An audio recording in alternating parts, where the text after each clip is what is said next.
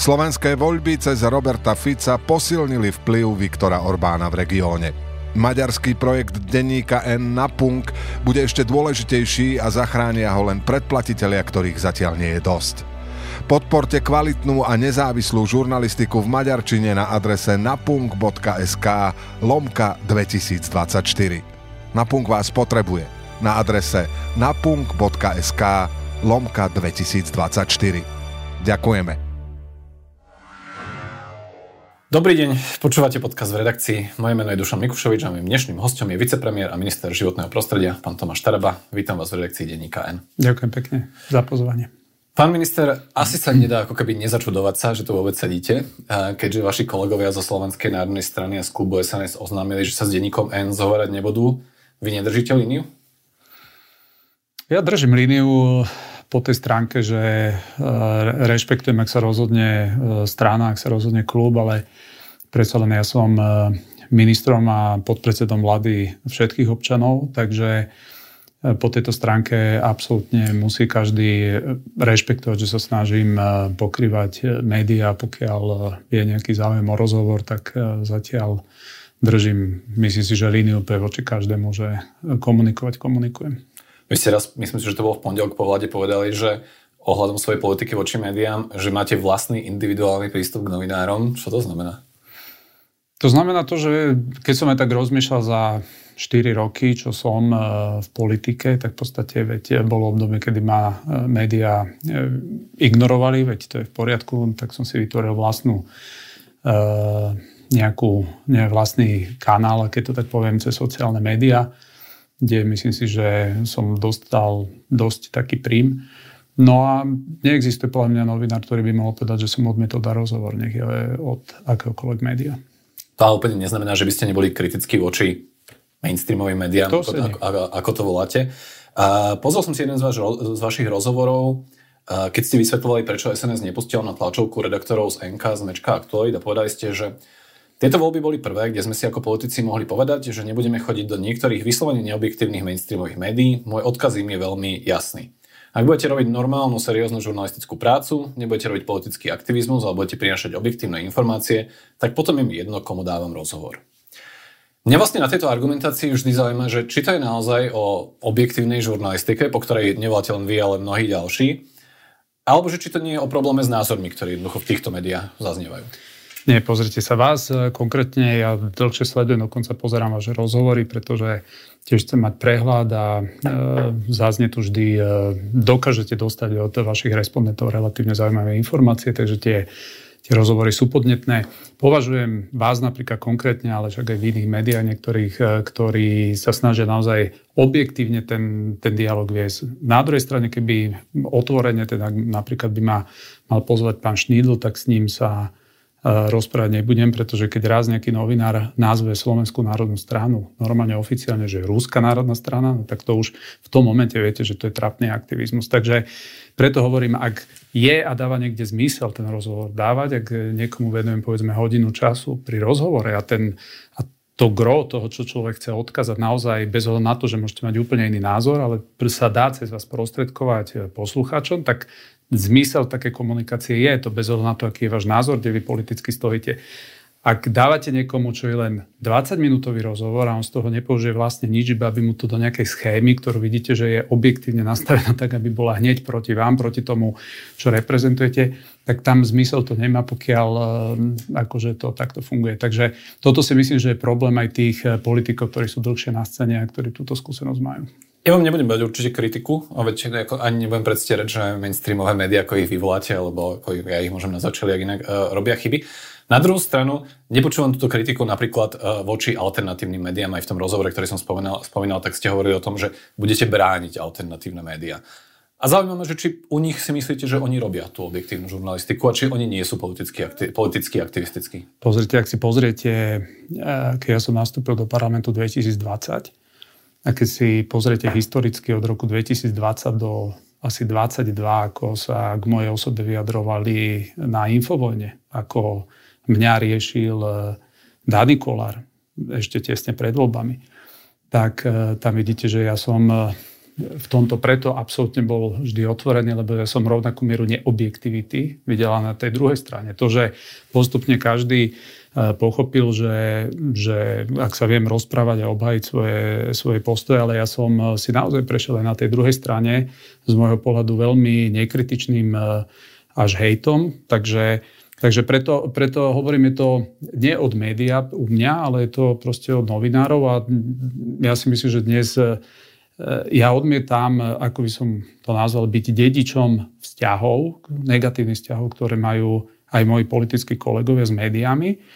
Nie sú to moje vzťahy, sú to ich vzťahy, to znamená, že pokiaľ ja mám tie vzťahy neutrálne, tak ja ich také budovať budem a samozrejme, ak budem mať negatívne nejaké skúsenosti, tak to pomenujem aj na jednej, na druhej strane, ale napriek tomu platí, že tak, ak rešpektujem právo teda realizovať akékoľvek typy názorov u vás, tak takisto je to aj na tej alternatívnej scéne a hovorím, ja som si tam prešiel takou mierou hejtu ako malokto. Veď ono to tak bolo, že existovalo tam viacero politických názorov a skupín, ktoré vzájomne súperili a bojovali aj prostredníctvom nich. Ja pýtam sa to len preto, lebo napríklad, že keď teraz počúvame tú kritiku voči nám a toho aktivizmu a áno, vy ste to teraz spomenuli, ako vám kolega Vlado Šnídl napísal to, myslím, že pod nejaký status, niečo toto. Na druhú stranu vidím, ako napríklad niektorí redaktori, dokonca pod hlavičkou toho média, napíšu pod váš status, že, alebo teda napríklad pod status ministra vnútra, že konečný politik na správnom mieste a je tam ako keby hlavička toho média. Pod vašim statusom bolo, že krajine svitá na lepšie časy. Či na druhú stranu, či to neplatí tak, že politik je potom taký zmierlivejší voči tomuto typu aktivizmu, keď to tak poviem, keď s ním súhlasí? To, čo sa reálne udialo, a to som aj povedal, že naozaj tieto voľby už boli voľbami, keď to tak nazvem, tá vtedajšia opozícia, vtedajšia koalícia, naozaj disponujeme dosť silným sociálnym výtlakom na spoločenských sieťach, myslím, a aj, by som povedal, tým zázemím alternatívnych médií, ktoré majú veľkú sledovanosť, že úprimne povedané naozaj dnes koaliční politici nie sú odkazaní už na to, aby zákonite museli s tým, nazveme to, mainstreamom komunikovať. To je dneska realita. Že to není pozitívne pre Slovensko, to je druhá vec, lebo vznikajú tu dva tábory, ktoré z môjho pohľadu sa čoraz viac od seba vzdialujú a na druhej strane to vyúsťuje do toho, že je to o tom, kto koho prevalcuje, v ktorej časti a raz to tých 5% sa priklopí na jednu, na druhú stranu. A preto ja sa snažím komunikovať naprieč tým spektrom, pretože myslím si, že aj napriek tomu, že sme oddelení, sme odkazaní tu spolu žiť a nevnímať úplne jeden druhého ako nejakú existenčnú hrozbu. Neprispeli ste ako opozičný politik k tej polarizácii? Tak ja som, keď to niekto tak nazve, že mám agresívnejší štýl komunikácie na sociálnych sieťach, ktorý, ale myslím si, že je autentický. Ja keď niečo napríklad, ja nemám žiadnych administratorov, nemám nikoho, kto by mi radil s obsahom, niekedy to píšem proste v momente, ak ma niečo napadne, ja som s tým stotožnený, ja to napíšem a stojím si za každým podstatným statusom. Ja som vo svojej politickej práci, áno, častokrát bol prvý, ktorý išiel proti nejakým tým väčšinovým názorom. Napríklad aj bolo to pri tom covide, aj pri tej Ukrajine to bolo. A samozrejme, že vtedy, keď sa medzi prvými postavíte proti nejakému hlavnému prúdu, tak to vytvorí aj nejaký záujem, ale následne dodatočne a môžeme sa baviť o čo konkrétne máte na mysli, ale väčšinou sa to potvrdilo politicky, že inštinkt som mal dobrý. To ani vám to nebudem brať, ale vidíme skôr tú retorickú rovinu. Keď napríklad nazývate, a teraz aj po voľbách sa to častokrát dialo, zrejme politických oponentov slniečka, alebo, a teraz len z pamäti, nemám to úplne nachystané všetky vaše statusy, ale z pamäti budem hovoriť, že napríklad keď ste komentovali niektoré veci, protesty predstaviteľov kultúrnej obce alebo niektorých ľudí z divadiel voči tomu, aby ste sa mali stať ministrom kultúry, čo ste povedali, že teda to nikdy nebolo v hre, ste hovorili o tom, že konečne bude teraz kultúra pre Slovákov, tak to mi príde rozdeľujúce, lebo kto je to Slovák? Viete, že teraz to poviem tak, že pani Hricová nie je Slovenka, ale je tiež Slovenka. Pozrite, ak raz sa niekto pustí však to je politika a logika politiky, že ak raz niekto z môjho pohľadu prekročí nejakú odbornú diskusiu a ide do politického ringu, tak samozrejme, že v politickom ringu patrí iné pravidlá ako niekde na bankete, inde pri domácej večeri, keď sa rozprávate o politike a podobne. Takže aj Moje reakcie častokrát zohľadňujú to, že či už mám pocit, že sa bavím s niekým, kto útočí v politické rovine na mňa a vtedy mám vlastný štýl komunikácie, ktorý ale ešte raz hovorím je môj, je autentický a sa osvedčil, pretože mám, myslím si, organicky, ja mám najsilnejšie publikum dnes na sociálnych sieťach, kde sám viete, že ja do toho nedávam peniaze, nerobím si reklamy. A to, že tí ľudia zdieľajú ten môj obsah, to znamená, že áno, moja úloha je primárne komunikovať s ľuďmi, ktorí mne fandia, sú na mojej strane. Áno, len tie algoritmy Facebooku vieme, že trochu podporujú expresívnejšie vyjadrovanie, keď to poviem tak ako keby veľmi zmierlivo. A ten argument o tej autenticite, to som to 3,5 roka počúval v súvislosti s Igorom Matovičom, keď som sa pýtal na to, že či je normálne, že ako sa vyjadruje premiér tejto krajiny a poslanci len tu krčeli raminami a hovorili, že on je taký autentický. No, čiže či to nie je málo sa ako keby vyhovoriť na autenticitu. Ja si myslím, že akože, ja som odborný typ človeka, technokrat, takže ja sa snažím nejakej štilizácii úplne predchádzať. Aj k tomu sa ešte určite dostanem.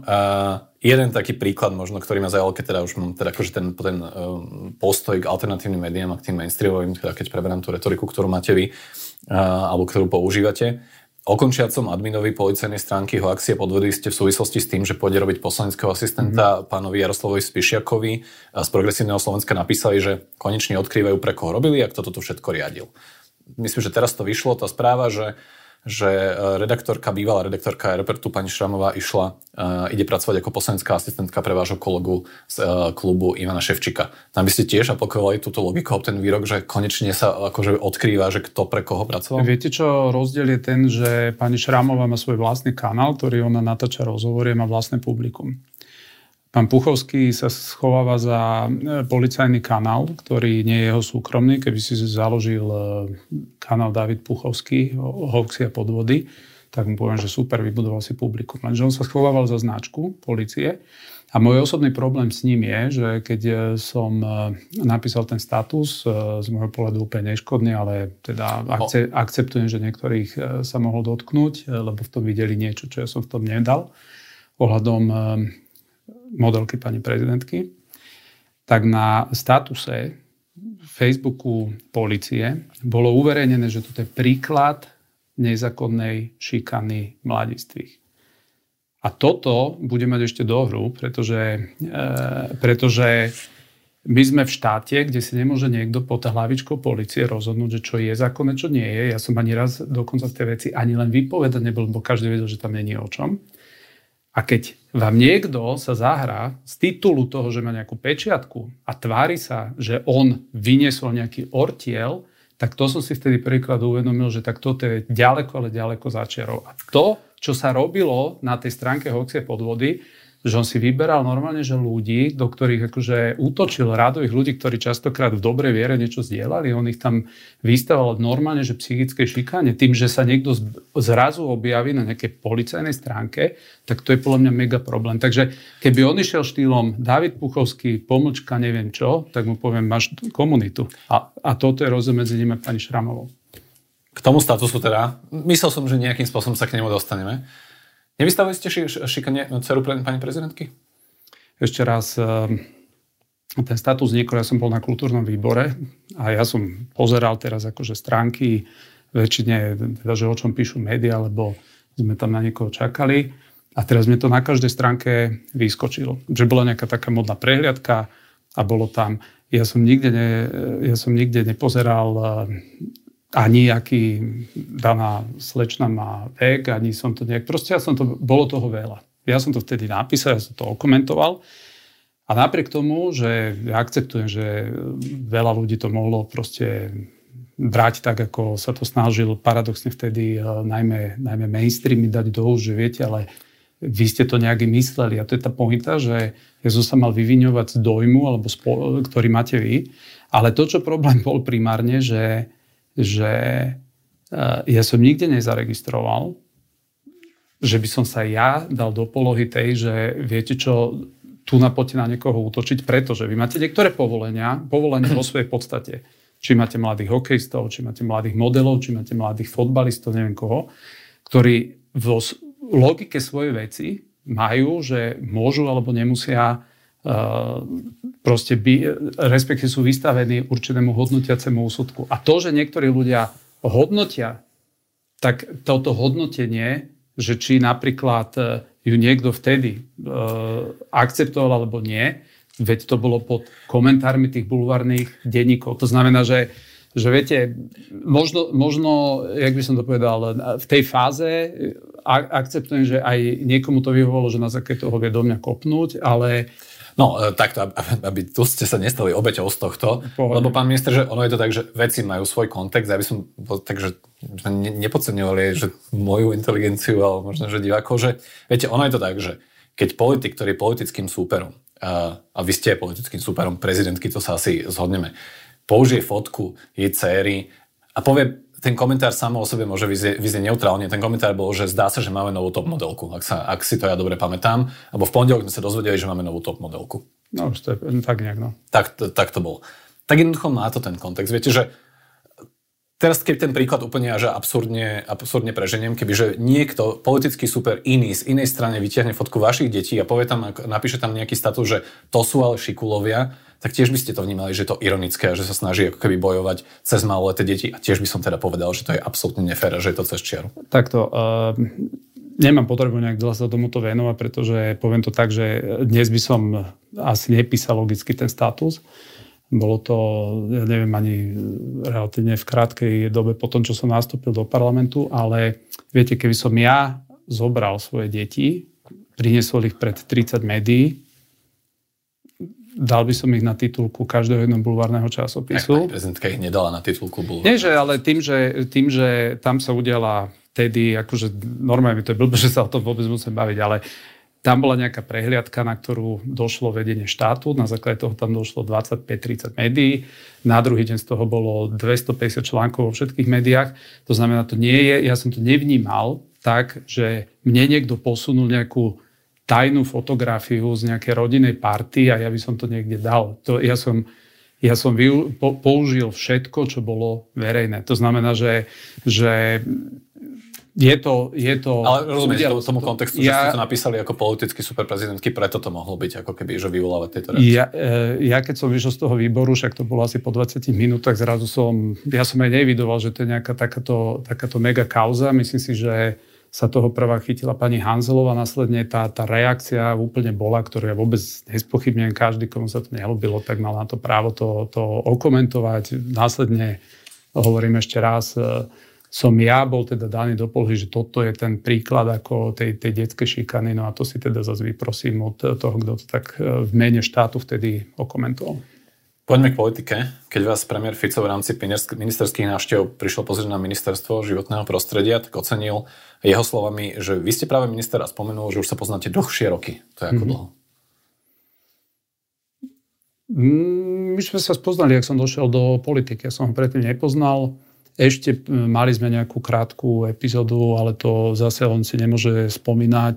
Ja keď som mal na starosti strategické investičné projekty, ktoré prichádzali na Slovensko, tak ja som... ešte? Áno, tak ja som vtedy logicky vzhľadom na to, že som mal projekty, ktoré potenciálne investovali viac jak 300 miliónov eur a vytvárali viac jak 1500 pracovných miest, tak veľa tých projektov logicky tí investori chceli mať uistenie od predsedu vlády alebo od ministra hospodárstva, že to, na čom ako keby sa dohadujú na tej ponuke, tak že naozaj to bude platiť, že ten projekt nebude mať meškanie a podobne, tak boli tam nejaké vždy rokovania na úrade vlády, takže ja som ho evidoval odvtedy. To, čo napríklad sa investorom veľmi ľúbilo, že on bol veľmi flexibilný po tej stránke, že on nemal problémy nechať na seba mobil vtedy dával nejaké mobil, hej? Nejaké mobilné číslo, si pamätám, že dával a to veľmi, veľmi imponovalo, pri najmenšom vysielal ten signál, že viete čo, môžete mi aj o polnoci zavolať a to niektorí investori veľmi pozitívne brali, takže ja som ho evidoval už vtedy, ale on to podľa mňa on si to nemôže pamätať. Ako ste ho vnímali ako politika minulý? Či napríklad volili ste ho za prezidenta v roku 2014? Viete čo, 2014 ja som nebol na voľbách, pretože som vtedy nebol fyzicky na Slovensku, ale ja som ho evidoval, ja som tých politikov videl práve v tom, že som mal šancu vidieť v praxi aj Dzurindu s Miklošom, cez inštitút vtedy toho, že som aj k ním nosieval tých investorov. Potom došla tá Ficová vláda A paradoxne, pretože vtedy boli tie články veľmi podobné jak teraz, že príde teraz Ficová vláda a Slovensku sa otočia investori chrbtom. No a opak sa vtedy stal pravdou, pretože Fico vedel pochopiť pragmaticky niektoré veci. Napríklad boli investori, ktorí vám povedali, že viete čo, my nepôjdeme investovať, kam to chcete vy politicky, lebo vám to vyhovuje. Buď nám umožníte postaviť fabriky aj tam, kde vám to síce nevyhovuje, ale pre nás je to jediné dobré riešenie, lebo sme blízko letiska vo Viedni. Alebo ideme do Poľska, alebo ideme do Čech. A napríklad v niektorých investíciách Mikloš skôr razil teóriu, že choďte do Banskej Bystrice, tam vám pomôžeme. A oni hovorili, ale to je mimo obligát. My sa rozumieme medzi 7 lokalitami a toto tam nie je. Takže buď akceptujete toto, alebo ideme preč. A Fico bol práve ten, ktorý tieto veci veľmi rýchlo vedel pochopiť. A tá akcieschopnosť bola taká, že to imponovalo veľa projektov, a či sa to niekomu páči, alebo nie, tak veľa projektov za ňou vtedy došlo, ktoré keby dnes tu neboli, tak ekonomicky sme niekde inde. Takže toto som evidoval ja a považujem ho aj dnes, ako spolu proste fungujeme za politika, s ktorým podľa mňa ja veľmi rýchlo sa viem dohodnúť. Tak vy máte povedať, že sa viete dohodnúť aj s viacerými politikmi. Sám ste o sebe povedali, že ste technokrat. Mňa teda zaujalo, že než koalícia doladila text programového vyhlásenia vlády, tak nad finalizáciou sporných bodov ste sa posadili vy s Tomášom Druckerom. Dali ste si aj fotografiu na Facebook. Prečo práve vy dvaja? Lebo ste politici, ktorí majú v koalícii od seba najďalej a zároveň ste obidvaja technokrati? Tomáša Druckera dal pán Pellegrini do toho, pretože boli tam nejaké ad jedna pasáže, ktoré pohľad Hlasu bol trošku iný a zase pohľad veľa poslancov našich alebo politikov tiež zase bol dosť diametrálne iný a keby každý si mal dať tú svoju textáciu, tak by z toho nevedel vzniknúť jeden dokument. A Robert Fico vtedy povedal, že OK, že za nich to budem z SNS, ako keby, že ja, teda, čo ma len teda mohlo potešiť, že proste Smer nepovedal, že aj oni si tam niekoho dávajú a že nech dáme dokopy už ten finálny dokument, ktorý oni potom lingvisticky ešte v nedeľu pozrú a mali sme tam doladiť niektoré, tam bolo takých 10 pasáží, ktoré bolo treba nakomponovať tak, aby jedným nevadili a druhí boli s tým spokojní, že je to tam, čo chcú.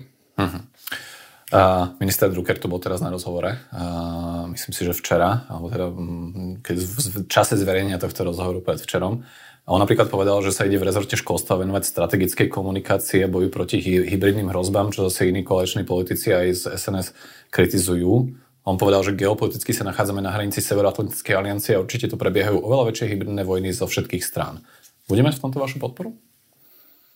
Tak pozrite, my máme to šťastie a ja to cítim. Napríklad ja som minister, ktorému nikto nerozpráva do agendy. To ministerstvo je jednoliaté, neexistujú tu nejaké, že a Hlasu musíš dať toto a Smeru tamto. Takže je to realita, že ministerstvo školstva pripadlo Hlasu. Ja neberiem vôbec koaličným partnerom, ani oni neberú mňa, aby sme si realizovali svoju politiku, ale s tým, že každý vieme, je to v tej koncepcii v podstate vlády zahrnuté, že nejaké zásadné rozhodnutia príjmeme konsenzuálne. To znamená, ja nemám problém s tým, ak Tomáš Drucker pomenuje tieto svoje priority, ale už len z logiky veci, že my potrebujeme nakopnúť vzdelávania a prispôsobiť ho potrebám napríklad aj podnikateľov, reálne trhu práce. Tak ja osobne si myslím, že to gro záujmu bude tam a úplne neviem si teraz predstaviť, čo pod pojmom, že ide bojovať s hybridnými hrozbami, presne on si predstavuje. Takže ak to bude na stole, tak sa budem vedieť tomu viac vyjadriť. OK, rozumiem. Vy ste pred voľbami kritizovali, že sa na školách dejú študentské voľby a napísali ste o nich, že politické mimovládky ovplyvňujú voľby po školách. To minister Drucker povedal, že jemu napríklad neprekážajú. A ako perličku teda pripomenul, že veď v študentských voľbách získala SNS spolu so Smer rodina v roku 2016 31%. Čiže napríklad takúto otázku necháte na ňom, hej? Že v zhode z toho, že každý vo svojom rezorte. Takto, to, čo ja som povedal, že mne vadil, vtedy tam bol zverejnený jeden prieskum, ktorý, keď som to vyratal, tak vyplynulo, že tuším na jednej škole sa asi pýtali 17 ľudí. To znamená 17 študentov, takže keď to celé zrátali, tak ja som toto spochybňoval, že tá vzorka nemôže byť reprezentovaná reprezentatívna, keď z jednej školy z toho vzíde, že dopytovaných 17 ľudí. Takže to som hovoril, pokiaľ existujú nejaké akékoľvek voľby typu veď o tom je akademická sloboda, toto ja som nikdy nespochybnil. Ja som tam riešil tie prieskumy a tie prieskumy vedia byť problém vždy. Aha. OK. Čo je dôkazom voľby a nakoniec ten exit poll, že opäť to bol ako vždy taký mierny úlet. Do tejto debaty úplne nepovedem, ale vedel by som povedať, že to zase nebol až taký úlet a napríklad, že v tej posledné prieskumy predvolebné trafili akože tie trendy veľmi presne, ale to už by sme asi išli do debaty, ktorú radšej povedem s Martinom Slosiarikom. Hľadám také nejaké, že asi, či existujú nejaké rozpory medzi Hlasom a SNS a vy teda vystupujete to veľmi zmierlivo. Na druhú stranu je to tak, že politici SNS, pán Huliak či Danko sa práve v týchto dňoch postavili proti rušeniu rodičovského dôchodku, ktorý ste ešte aj vy ako opozičný poslanec podporili. To máme čítať ako nejaký prvý väčší konflikt medzi vašou stranou a Hlasom? Takto medzi Hlasom a SNS sú výrazné rozdiely, to si nemusíme tu hovoriť. A to, čo je naša úloha, aby sme tie rozdiely naozaj riešili na platformách, kde sa riešiť musia, pretože my nechceme vysielať ten signál, ako vysiela predošlá vládna koalícia. My naozaj chceme, aby tá vláda vyzerala odborne a stabilne. A preto si myslím, že aj Tomáš Drucker v tomto proste má jasno. Ja tu nebudem zvýrazňovať tie detaily rozdielov, ktoré proste máme, ktoré tu sú. Ale je to o tom, že my vieme proste, kde musíme v akom čase čo prediskutovať a beriem to aj tak, že proste veľa tých mediatorských vecí proste z jednej strany budem riešiť ja a z druhej bude Tomáš Drucker, aby sme našli ten kompromis taký, aby sme sa na určité veci nerozhádali. Čiže do budúcna vy dvaja, hej? Myslím, že hej. Prečo? Prečo nie Andrej Danko s Petrom Pellegrinim? Tak oni sú veď lídri, ale tak... My neurobíme finálne rozhodnutie urobia vždy na koaličnej rade predsedovia, ale veď takto aj funguje, že ak sa máte k niečomu finálne dohodnúť, tak poznáme už nejak natúru a myslenia jedného aj druhého, aby sme vedeli pripraviť to riešenie nejak tak, že vieme to riešenie priniesť, že sú s tým komfortní viacerí a to isté bude aj dneska, napríklad o 7:00 budeme riešiť rozpočet, tak tiež to prebieha tak, že Andrej Danko dal nejaké svoje jasné predstavy a teraz sa do toho budeme musieť zapasovať detailami. Vy ste máte menšie ťarchy z minulosti s inými politikmi z koalície a preto ste možno lepším vyjednávačom za SNS? Tak ja som nevládol, veď to je logické, že nemáme nejaké trecie plochy, aj keď akože áno, v opozícii som mal, najmä v tom období, keď ja som sa rozhodol podporiť ten prorodinný balík, alebo veď podporil som rodičovský dôchodok, veď to prešlo častokrát iba vďaka nám. Pamätám si, ako na vás kričal pán Mazúrek napríklad vtedy. Z jednej strany Mazúrek, ale z druhej strany aj Erik Tomáš tam nekričal, Takže ja v tomto nemám problém, keď som naozaj o niečom presvedčený, že je to v súlade presne s tou politikou, akú mám, tak som si ju vždy presadil. Som sa vedel za ňu postaviť. Takže ja v týchto veciach mám jasné, by som povedal, ukotvenie, ale na druhej strane nemám vzťahy také, že by som s niekým nevedel si sadnúť za stôl. Než sa dostaneme, chcel by som ešte sa to samozrejme dostať k životnému prostrediu, ale veľmi rýchlo možno také otázky, ktoré predsa že zaujímajú a využijem to, že ste to ako predstaviteľ koalície, ktorých to často teda nemáme. Vy osobne ste pred voľbami hovorili, že budete za zrušenie úradu špeciálnej prokuratúry a špecializovaného trestného súdu, ak mám teda zacitovať váš status z januára, obe inštitúcie patria k najväčším systémovým porušovateľom ústavných a ľudských práv. Za zrušenie oboch inštitúcií budem hlasovať pri každej bežnej príležitosti. Keď sa vás na to teraz pýtal Postoj pred 2-3 týždňami, ak ste povedali, že nebudete sa vyjadrovať pred schválením programového vyhlásenia, teraz môžete, či čo bude s USP a špecializovaným trestným súdom? Tak špecializovaný trestný súd, veď je to v PVV nejakým spôsobom jasne zadefinované, že sa jeho postavenie riešiť bude. To znamená, dnes na stole objektívne sú len dva prípady, buď sa začne pod generálnu prokuratúru, alebo bude zrušený. To sú dve veci, ktoré na stole sú a to je politická teraz dohoda, že ktorá z tých alternatív bude. Ja som úplne OK s oboma. A ktorá je pravdepodobnejšia? Ja si myslím, že ak by som to mal trošku odhadnúť, tak asi alternatíva, že sa začlení pod generálnu prokuratúru je pravdepodobnejšia. Nebude to vnímané, že chcete len jednoducho zrušiť úrad, ktorý mal na starosti vyšetrovanie tých veľkých korupčných prác? Že to je vlastne pomsta? Určite neveď. My sme úplne jasne túto agendu spravodlivosti komunikovali. Teraz hovorím my, celá opozícia. Dokonca tam vyjadrenia Hlasu boli ešte pred voľbami silnejšie ako samotného Smeru. Takže naši voliči to od nás absolútne očakávajú. My stále tvrdíme to, že na Slovensku máme 8 väzníc preplnených na 110%. Máme trestné sadzby, ktoré sú trojnásobne vyššie ako v Rakúsku, v Nemecku. A áno, skutočnosť, že je tu už 40, myslím, rozsudkov ústavného súdu o porušovaní základných ľudských práv týmito inštitúciami, tak to je vážna vec. Mne celkom vždy zaujíma, že koaliční politici, teraz už koaliční vlastne, že vždy spomenú tie rozsudky ústavného súdu, ktoré sa týkajú väčšinou procesných vecí, ale menej už spomínajú tie rozsudky, ktoré sú právoplatné, ktoré odsúdili mnohých aktérov z tej minulej éry za korupčné trestné činy a podobne.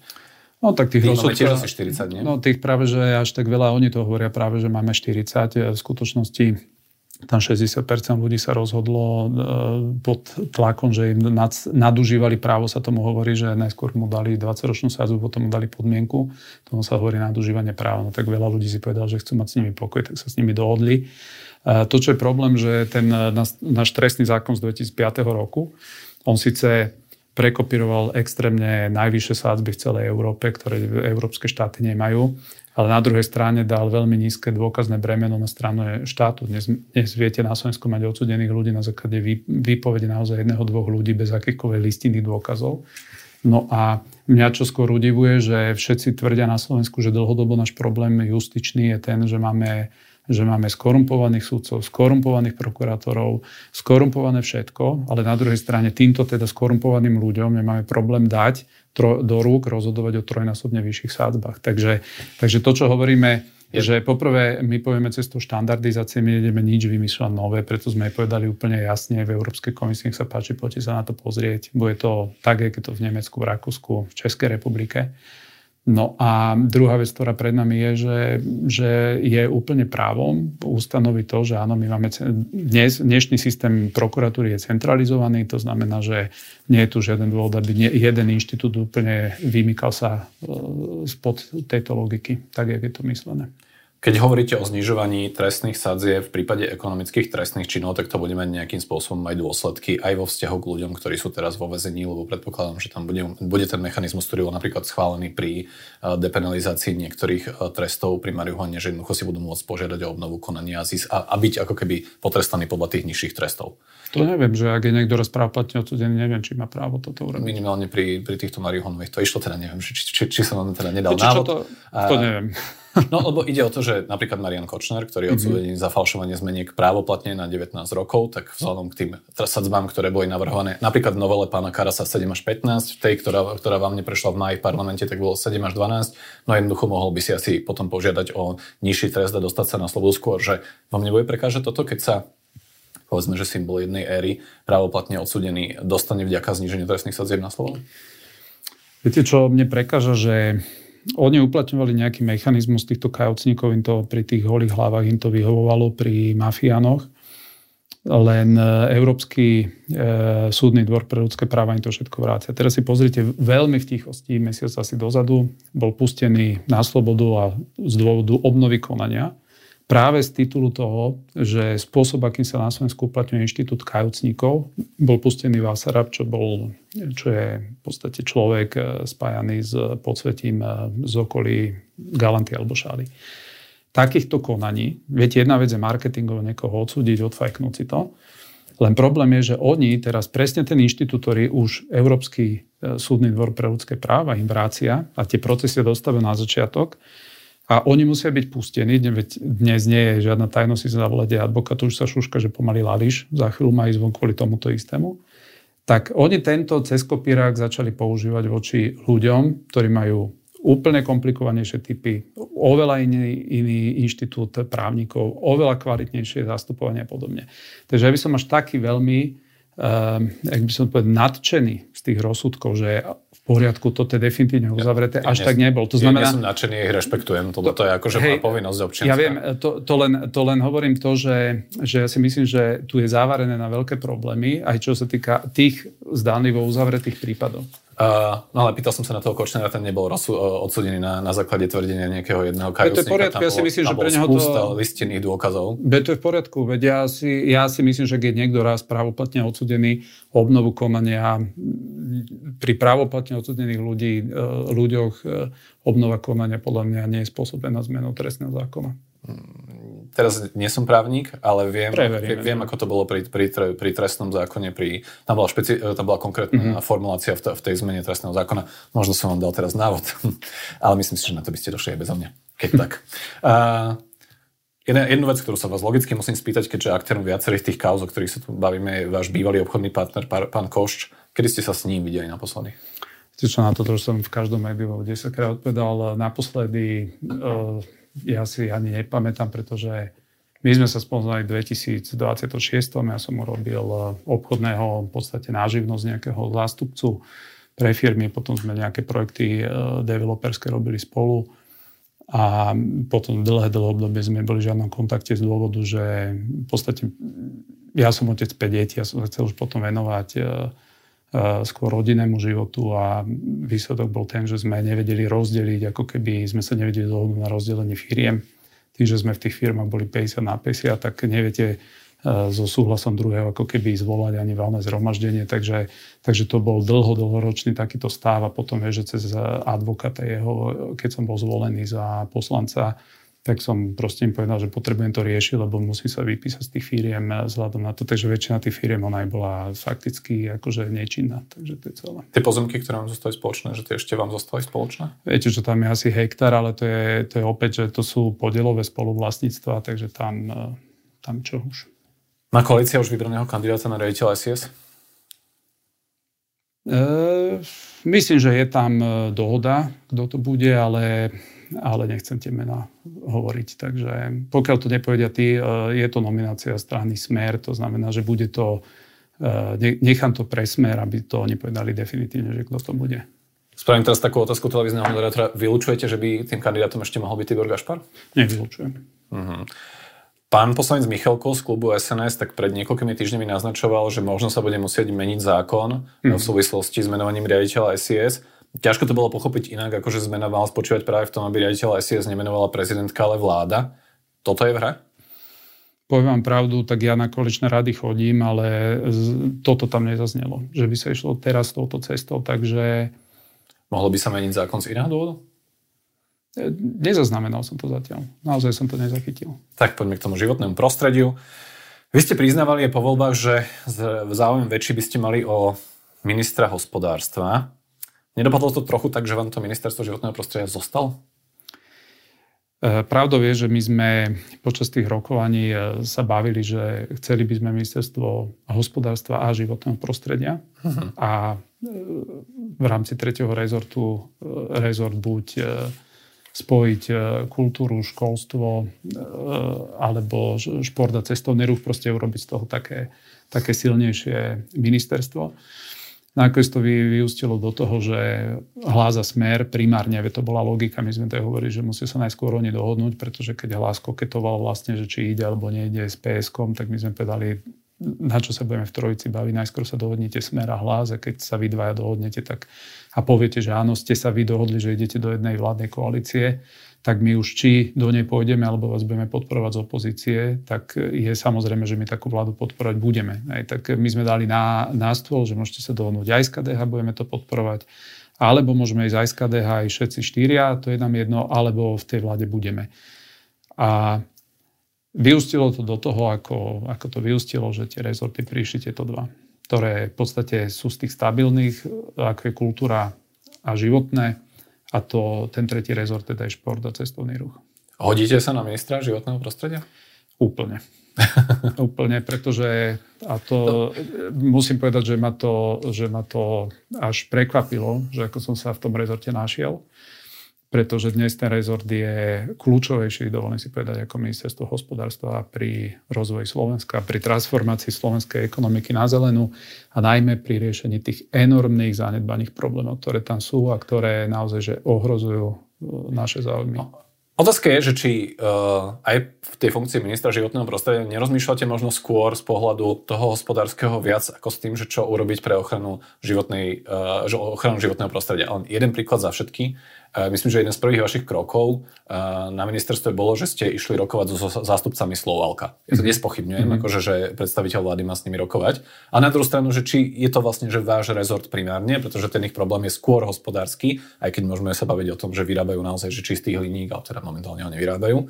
Že či napríklad, že vaše kroky nemali ísť, povedzme, že do US Steel, kde je nejaký typ problému vzhľadom k tomu, že US Steel produkuje 20% emisí skleníkových plynov a predsa len táto vláda sa programom vyhlásení vlády zaviazala k tomu, že bude dodržiavať niektoré záväzky, ktoré máme. A či to nemala byť vaša ako keby primárna agenda, že ísť riešiť napríklad US Steel? Slovákov nechať niekomu inému. No pozrite, tak prvý, s kým som bol, sú odpadári. Len som to nekomunikoval. A môžeme sa o tom baviť teda, čo znamená ochrana životného prostredia. Ja vám poviem, akom sú v základnom stave veci. Odstraňovanie environmentálnych záťaží, to znamená tých záťaží, kde dochádza k toxickému prietoku do našich spodných vôd. Toto odstraňovanie environmentálnych záťaží na Slovensku sa nekoná. Minister Budaj prišiel s novelou zákona o environmentálnych záťažiach, ktoré môžete si sem zavolať x odborníkov, a keď sú to naozaj odborníci, vám povedia, že na Slovensku znemožnilo odstraňovanie environmentálnych záťaží. Ten zákon je na ústavnom súde. Pani prezidentka tam dala úplne ma na to právny dôvod, s ktorým sa ja totálne stotožňujem. Takže povedzte mi, že kto urobí viac pre ochranu životného prostredia, ako keď vo veľmi krátkej dobe vyriešime ten problém, aby sme mohli začať s odstránením environmentálnych záťaží. Veď to ja nespochybňujem. A teraz ja vám do toho nechcem, ako vidíte, že ja ako nemením to skákať do reči, ale hľadám ako keby je tú filozofiu, že či napríklad v tomto, a ten príklad z US Steel som použil, pretože či to vo vás nezostalo ako keby to rozmýšľanie, ktoré potom bude prekážať tým ochranám. No a teraz bol som, z US Steelom budem zrejme zajtra, s nimi len kapacitne som sa nestihol, ale US Steel je úplne na programe dňa.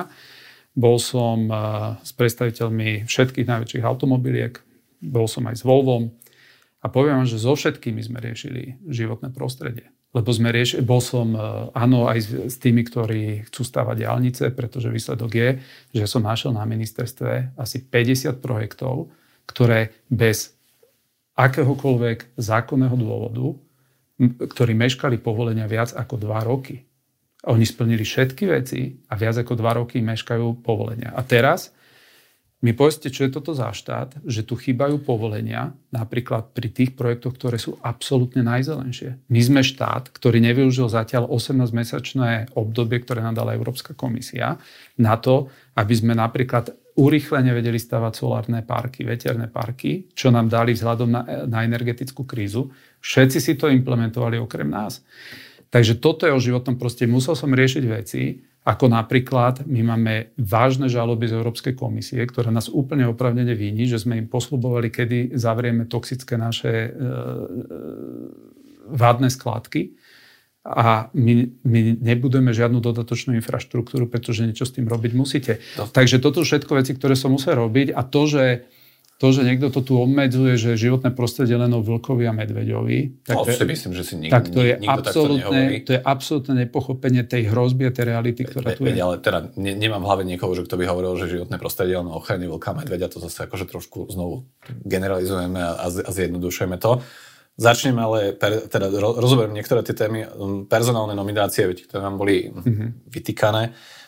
Takto, že ten základný prehľad. Riaditeľ Bojnickej zoo, pán Emil Diveky, krajský riaditeľ SNS v Trenčine. Nový šéf štátnej ochrany prírody, pán Štefan Kysel, kandidát SNS nominovaný Národnou koalíciou, generálny riaditeľ Slovenského vodohospodárskeho podniku, pán Peter Molda, generálny manažér vašej strany Život, ktorá v týchto voľbách kandidoval za SNS. No, nezískali tieto pozície najmä preto, že boli na správnej kandidátke? Viete čo, pán Molda je človek, ktorý má previerku Národného bezpečnostného úradu. Je to človek, ktorý bol pri reštrukturalizácii železníc. Je to človek, ktorý robí na krízovom manažmente železníc asi 20 rokov. A vedome som ho dal do Slovenského vodohospodárskeho podniku, lebo poprvé považujem ho za maximálneho odborníka. Po druhé, považujeme za človeka, čo má reálnu skúsenosť so zriadením viac ako, nazvem to, 1000 ľudí. A po tretie, slovenský vodohospodársky podnik je nastavený tak, že on je dlhodobo, niekoľko rokov, vystavený na to, aby bol stále v strate zo zákona. Predstavte si, tam sú také anomálie, že napríklad SVP dodáva vodu, ktorá je užitková alebo povrchová, a platby za to nejdú do SVP, ale do Envirofondu. To je normálne cieľené nastavenie tej firmy tak, aby bola v podstate pred bankrotom. Takže to, čo on dostal za úlohu, je veľmi rýchlo konsolidovať tú firmu. Tam nevedia, akú majú majetok. Tam nebola urobená pasportizácia toho, čo vlastnia. Tam nie je prehľad o tom vôbec, aké nájomné zmluvy. Takto vyzerá SVP. Takže úplne cieľené, tí ľudia, takto by som povedal, oni nie sú profesne, že boli politici alebo sú politici. To sú ľudia, ktorí sú manažeri, ktorí sa ocitli na našej kandidátke. Takže každý jeden z tých ľudí, ktorých som niekde nominoval, tak viem, prečo som ho tam dal, a rovnako viem, prečo som odvolal ľudí, ktorých som odvolal. Napríklad ten pán Diveky? Vojnické zóny? Viete, čo ja potrebujem, aby sa tam z externého prostredia pozreli ľudia na niektoré veci. Môžem vám povedať, že na životnom prostredí si žili taký honosný život, že sú tu niektoré organizácie, ktoré mali viac ako 15 platov. Napríklad o všetkom toto budem hovoriť. Sú tu inštitúcie, ktoré mali stovky týchto dohodárov. Takže ja to, čo potrebujem urobiť, dodať ľudí, o ktorých som presvedčený, že môžem dôverovať. Lebo viete, ako to je. Necháte ľudí, ktorí vám dajú podpísať veci, alebo potom ste za nich zodpovední vy. Čiže ak ste v minulosti napríklad skritizovali stranické nominácie Olano na prednostovú úradov a niektoré podobné, ako keby podobný prístup k štátnej správe, tak ako teraz vlastne čo? Že teraz vám stranické nominácie neprekážujú, pretože potrebujete ľudí, ktorým dôverujete? Nie, pozrite, ja som veľa odborníkom na ministerstve životného prostredia povedal, že tam budú pokračovať. Viacerých ľudí na ministerstve životného prostredia, ktorých po rokovaniach som zistil, že veciam rozumejú, tak som ich dokonca povýšil, ktorí ma v živote nevideli. A sú ľudia, keď som zistil, že niekto tam z neracionálneho dôvodu napríklad blokuje, a nevie to povedať prečo, blokuje vyslovene vydávanie povolení, na čo nemal žiaden zákonný dôvod, a nevie mi povedať, že prečo to robí, a je to rok, 2, 3, a musí chodiť sem za mňou predstaviteľ najväčších investorov a hovorí, prosím, čo vám ešte máme urobiť, keď sme všetko splnili, no tak sa na sebe na to pozerať a hovoriť, viete čo, čakajte ešte 5 rokov. Takže ak som odvolal šéfa štátnej ochrany prírody, ktorý mal nápad vysypať 100 000 tón kameňa do stredu Oravskej priehrady za 3 milióny eur kvôli vtákom, tak ja nemôžem mať dôveru v to, že v poriadku, ale toto nie je môj koncept ochrany. Znovu to tak veľmi zjednodušujeme, čo ja teda viem, tak tam bolo vlastne, že boli zničené niektoré oblasti, kde tie vtáky hniezdili pri priehrade. On sa to snažil nejakým spôsobom riešiť, veď aj iní odborníci hovorili, že to možno nebolo najlepšie riešenie, ale akože to v zmysle, že ako keby ochrana tých vtákov, ktorí tam hniezdili, to zase nebolo tak, že nebol zlý úmysel v hľadaní riešenia preto, aby tam vtáky hniezdili. Pozrite, to je úplne v poriadku, len pre mňa to je... Akože keby dnes môj nominant došiel s týmto nápadom, že poďme toto robiť za 3 milióny eur, tak tiež si poviem, že nie. Vymeniť chcete aj šéfa inšpekcie životného prostredia? Nechceme sme tu celú tú genézu pánovi a vašu kritiku pána Janča, ktorá zaznela veľakrát, pomenovali. Len krátka otázka, je vašou kandidátkou na tento post ex-ministerka Gabriela Matečná?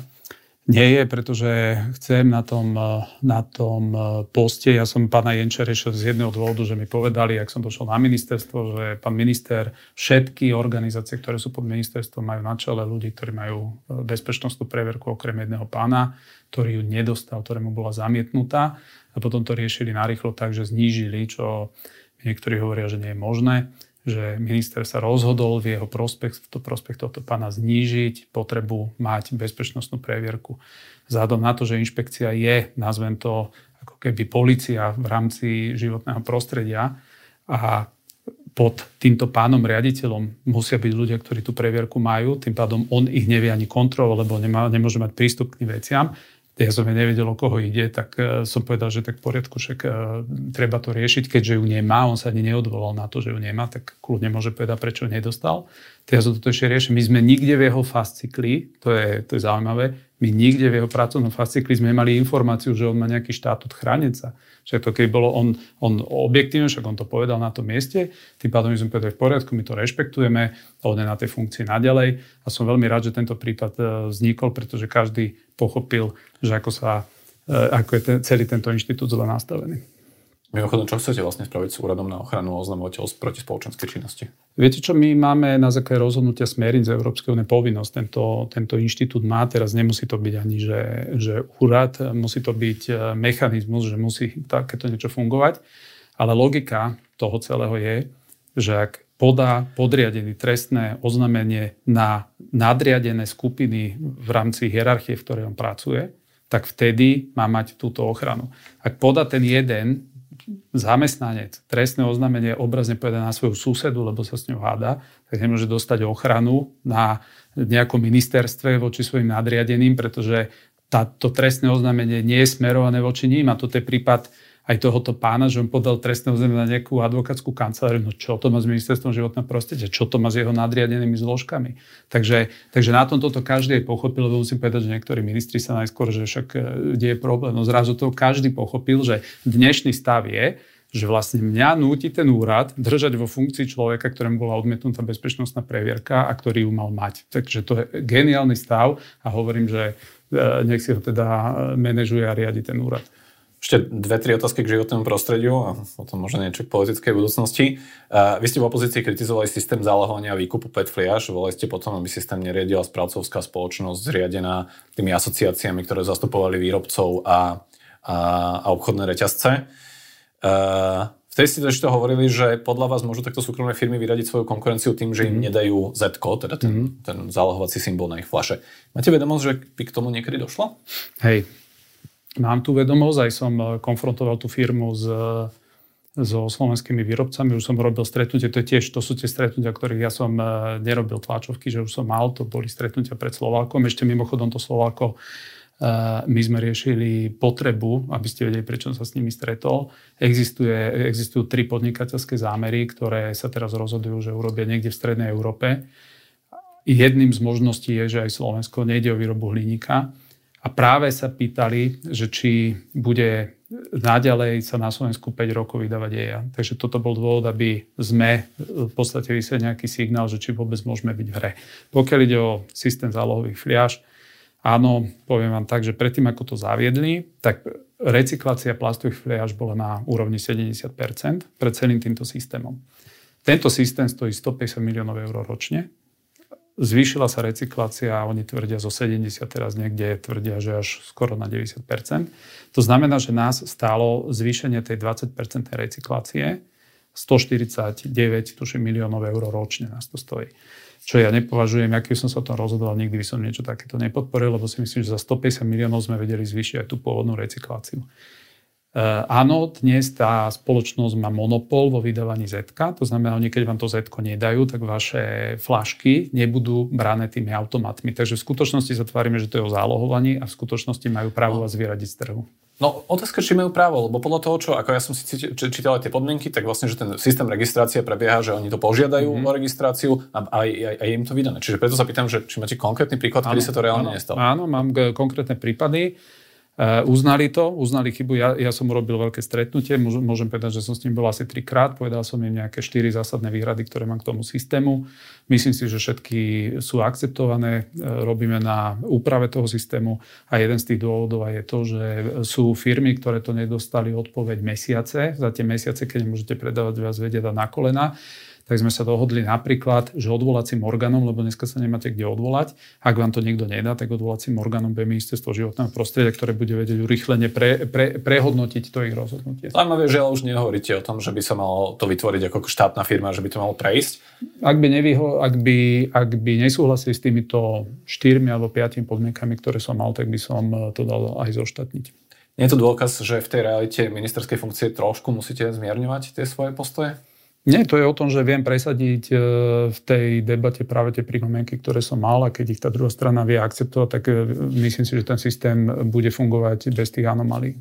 Zastavím sa ešte pri vlkoch. Pracovná skupina na ministerstve pôdohospodárstva odporúčala vyť 60 vlkov za rok. V Lockdown nás neloví od roku 2021, zmeniť úpravu vyhlášky, to môžete vy. Mm-hmm. Urobíte to?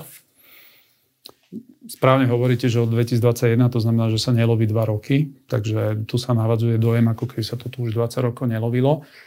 Dostal som žiadosť, dnes mi to pristalo na stole, pretože to prešlo aj vnútorným nejakým pripomienkovým procesom u nás na ministerstve, aby každý posluchač vedel, my máme povinnosť naozaj počúvať aj tých, ktorí sa napríklad živia poľnohospodárskou činnosťou na nejakých ochranných pásmach národných parkov, pretože našou povinnosťou je ochraňovať biotopy a agrárna činnosť patrí aj jednej z tých faktorov, ktoré na tie biotopy, ktoré máme povinnosť zo strany Európskej únie chrániť, preto aj vyzerajú Rakúske Alpy tak pekne, ako vyzerajú, pretože niekde systémovo sa udržuje táto poľnohospodárska činnosť. Ak mi niekto povie, že sa to 2 roky nereguluje a medzi to narastla oblasť výskytu vlkov, to znamená, že tam dochádza k jeho pozitívnemu trendu rastu. Je absolútne mylné si predstaviť, že my nemáme právo regulovať na Slovensku vlka, bez ohľadu na to, ako to vyzerá, pretože Slovensko poprvé dostalo trvalú výnimku pri vstupe. Po druhé, sú lokality, kde iba to môžete regulovať, to znamená, to není žiadne celoplošné a už vonkoncom to není počas celého roka. No, takže keď uvidím tieto pripomienky, tak sa rozhodnem. Len ono to primárne nastavenie, a dúfam, že teda na tom zhodneme, je, že chrániť teda zvieratá, ktoré sú chránené, a teda vlk patrí medzi chránené zvieratá. A ten argument, že prečo by mal byť regulovaný, čo zaznievalo aj v tej pracovnej komisii, bol, že zabíjajú hospodárske zvieratá. Len podľa vyjadrenia štátnej ochrany prírody, tak v skutočnosti, keď v rokoch 2010 až 2013 sa lovilo každoročne vyše 30 vlkov, tak škody na ovciach narastali.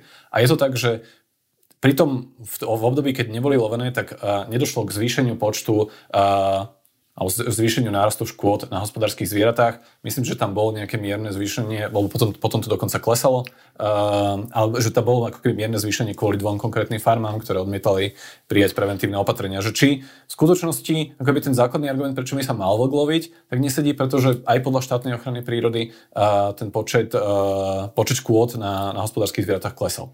Takto ten prvotný dôvod by mal byť, aby nedošlo k premnožovaniu. Takže to je prvotný dôvod.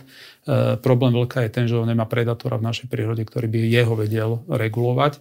To znamená, že tak ako tento, by som povedal, odlov regulérne robia úplne bežne na západe, dokonca k tomu vyzýva Európska komisia, tak nebude žiaden problém na Slovensku to robiť, ak sa to ukáže, že to robiť je potrebné. Veľmi správne hovoríte.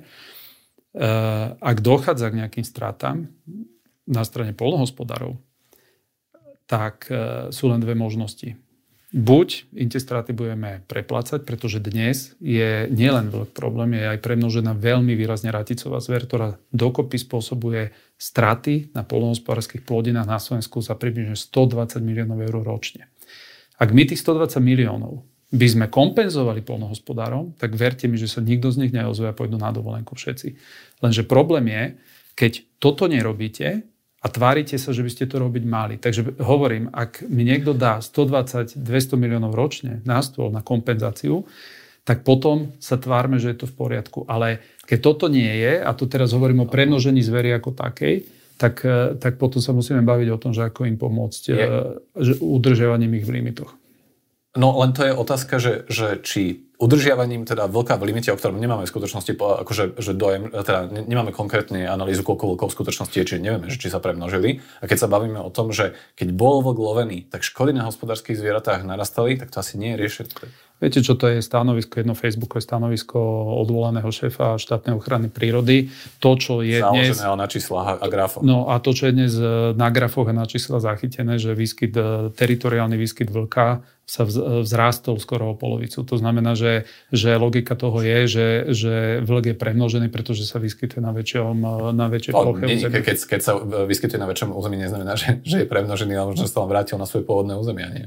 Tak keď rozširuje sa na územie, kde nebol, tak asi je to. To máte to isté. Tak pri najmenšom sa to nevylúči. To máte ako isté pri medveďoch. Tak keď je čoraz viac medveďov, ktoré majú čoraz menej potravy, tak potom samozrejme, že sa tlačia do čoraz väčšieho geografického priestoru. Takže pozrite sa, nikto tu nejde vykinožiť vlka ani znížiť pozitívny rast počtu vlkov. Vlk má veľmi silnú regeneračnú schopnosť, takže to je úplne. Kedy sa rozhodnete? Práve ak som sa myšľal, mi písali, že už to prešlo celým tým pripomienkovým konaním, takže uvidím, čo z toho vzýšlo. Ale do týždňa. OK. Šubehla takmer hodina, čiže kratšie k takým nejakým možno, že politickým plánom. Po voľbách vás mnohí komentátori označovali za človeka, ktorý bude skutočným šéfom klubu SNS. Neboli to teda komentátori liberálnych médií, boli to napríklad ľudia ako Marek Maďarič alebo Anton Hrnko, teda povedzme, že ľudia z konzervatívnejšieho prostredia. Vy ste na to zvykli reagovať, že sa na tých úvahách smejete. Naozaj neboli reálne? Že by som bol predseda klubu? Nie predseda klubu, ten taký skutočný šéf, tak by som to povedal. Myslím si, že keď budem citovať Mareka Maďariča, to, že si Fico ukočíruje svoj klub, môže byť prehlas pomerne veľkou istotou a rovnako to môže zvládnuť on, nie Danko, aj s poslancami okolo Tomáša Tarabu. Zase pán Anton Hrnko povedal, že zdá sa, že Fico, ak bude chcieť mať skutočne stabilnú väčšinu vládu, bude musieť urobiť dohodu s reálnymi politikmi, ktorí skutočne ovládajú poslanecký klub. A tým nie je Danko, ale Tomáš Taraba. Pozrite, ja Andreja Danka my sa poznáme 15 rokov, poznali sme sa ešte pred vstupom do politiky. V roku 2020-2019 sme sa nedohodli na poslednú chvíľu, že poviem na kandidátku SNS. Vy si to pamätáte, práve preto som nakoniec skončil na kandidátke inej strany. A teraz a výsledok aj možno toho celého bolo, že SNS sa nedostala do parlamentu. To, čo sme urobili s Andrejom Dankom, je dohoda na dlhé obdobie v politike. My sme politici, ktorí ad jedna, teda hovorím ešte raz, sú kamaráti a po druhej si vedia veľmi jasne povedať. Andrej Danko a ja tvoríme normálny, prirodzený tandem, ktorý má jediný cieľ, a to je, aby táto vláda fungovala 4 roky a aby Slovenská národná strana bola úspešná aj v budúcich voľbách. Takže tu sa nedá odčleniť to. Samozrejme, že v niektorých veciach možno mám väčšiu pridanú hodnotu, poviem to ja, a v niektorých má Andrej Danko. Andrej Danko vie napríklad pri niektorých rokoveniach byť, jak by som to povedal, taký ráznejší. Potom niekedy to treba dávať viac dokopy a tieto obe veličiny je potrebné dať a sú úspešné, keď sa dajú dať dokopy. Ako máme vnímať ohlásenú kandidatúru Andreja Danka do Europarlamentu? Lebo nebolo by logické, aby koaličný líder, ktorého strana práve začala vládnuť, bol v Bratislave spolu s ostatnými lídrami rozhodoval v štáte? Pozrite, Andrej Danko toto hovoril ešte v novembri, keď sme sa rozprávali 22. On mi to hovoril, že plánuje ísť do Bruselu, ak sa tak rozhodne, že tam nastúpi. Pre mňa to nebude prekvapenie, lebo naozaj dlhodobo nám to hovorí, ale to je na ňom potom to definitívne rozhodnutie. Ja si myslím, že je potrebné, aby v parlamente aj v Bruseli bolo zastúpené väčšmi v podstate ten národný hlas zo Slovenska, takže my tú kandidátku určite postavíme silnú a budeme aj pomáhať. Stále platí, že nie ste členom SNS? Hej, nie som. OK, zvažujete to v budúcnosti? Alebo teda, že aká bude budúcnosť vašej strany Život? Takto, my sme dali dokopy niečo, čo sa naozaj podarilo. Málo kto, keď si spätne pozriem, ako nám všetci hovorí, že tá kandidátka bude mať šancu, že to nebude úspešné, ani keď sa dáme dokopy. Ja si myslím, že bol to veľmi, veľmi úspešný príbeh vzhľadom na to, že sme to vyskladali veľmi rýchlo. Za 5 mesiacov sme naozaj Slovenskú národnú stranu vrátili do politického diania. A úspech toho projektu bol aj v tom, že voliči niektorí ocenili, že tam boli kmeňoví zástupcovia SNS, to znamená straníci SNS-ky, ale zas aj ocenili to, že na tej kandidátke straníci SNS neboli. A tieto dva fundamenty zohrali to, že boli ľudia, ktorí kružkovali, povedzme to, iba Danka a nekružkovali mňa, a zas boli takí, ktorí iba mňa a nekružkovali Danka. Možno, že keď som bol vtedy ja členom SNS, tak ten efekt by taký nebol. Takže tu nie je o tom, že kto kde členom je, ale že aby ten projekt naozaj pre toho voliča bol atraktívny, a veľa voličov aj to oceňuje proste, že je tam to spojenie a na druhej strane je tam tá individualita. Ste sa mi vyhli tej odpovedi, že čo bude zo stranou Život? Ja som nie členom strany Život, lebo my sme zámerne všetci sa vzdali členstva aj v Národnej koalícii. Mimochodom, to opäť, aby bolo jasné, som v podstate hádal tento návrh, lebo keď Igor Matovič začal rozprávať, že on ide do 7% koalície, tak ja som tak akože vtedy povedal, že mne sa to nezdá, prečo to robí, keď to nikdy doteraz neurobil a vždy ich tam malo zmena z dola všetkých rovnako vymenovaných, tak ja som povedal, že by som neriskoval aby náhodou nám niekto nespochybnil po voľbách kandidátku a výsledok by bol, že by nám zvrátil výsledky volieb. Takže radšej som povedal, že nech sa vzdáme členstva vo vlastných stranách, aby naozaj sme tam kandidovali ako osobnosti. Ešte dve otázky k prezidentským voľbám. Predseda parlamentu Petr Pellegrini od volieb nevylučuje prezidentskú kandidatúru, no zároveň pripomína, že súčasťou dohody o koalícii o Smeru, Hlasu SNS nebola jeho podpora v súboji o túto funkciu. To sedí? Že by on podmienoval svoju podporu vznikom tej koalície. Hej, tak... Nie, že by podmienoval, že to tak nejak ako keby vedľajší efekt, že to tak vzniklo. Dohoda z SNS na jeho podpore nie je. Myslím si, že Petr Pellegrini kandidovať bude. To je môj odhad. Myslím si, že šance má najväčšie, aj z titulu toho, že je predseda parlamentu, takže má aj relatívne dobrú štartovaciu čiaru. Myslím si, že je to úplne logické rozhodnutie, či ho podporí SNS, to je otvorené. Takže táto podmienka na vznik koalície nebola. Lebo teda, myslím si, že by to teraz, akože čiste z pozorovateľského hľadiska, no nie je to úplne kandidát, ktorý by sa delal štval.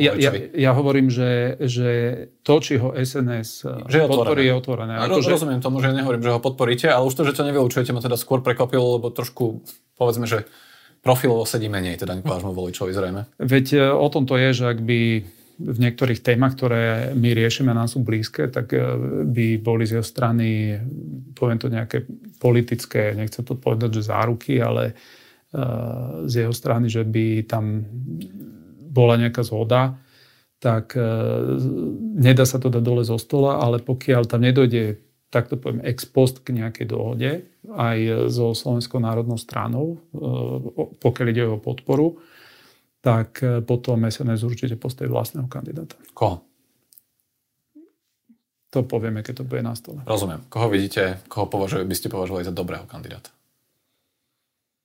Dnes z tých, ktorí sú, tak asi najlepší kandidát z toho by bol dnes Robert Fico, ale ten s najväčšou pravdepodobnosťou nepôjde. Štefan Harabín?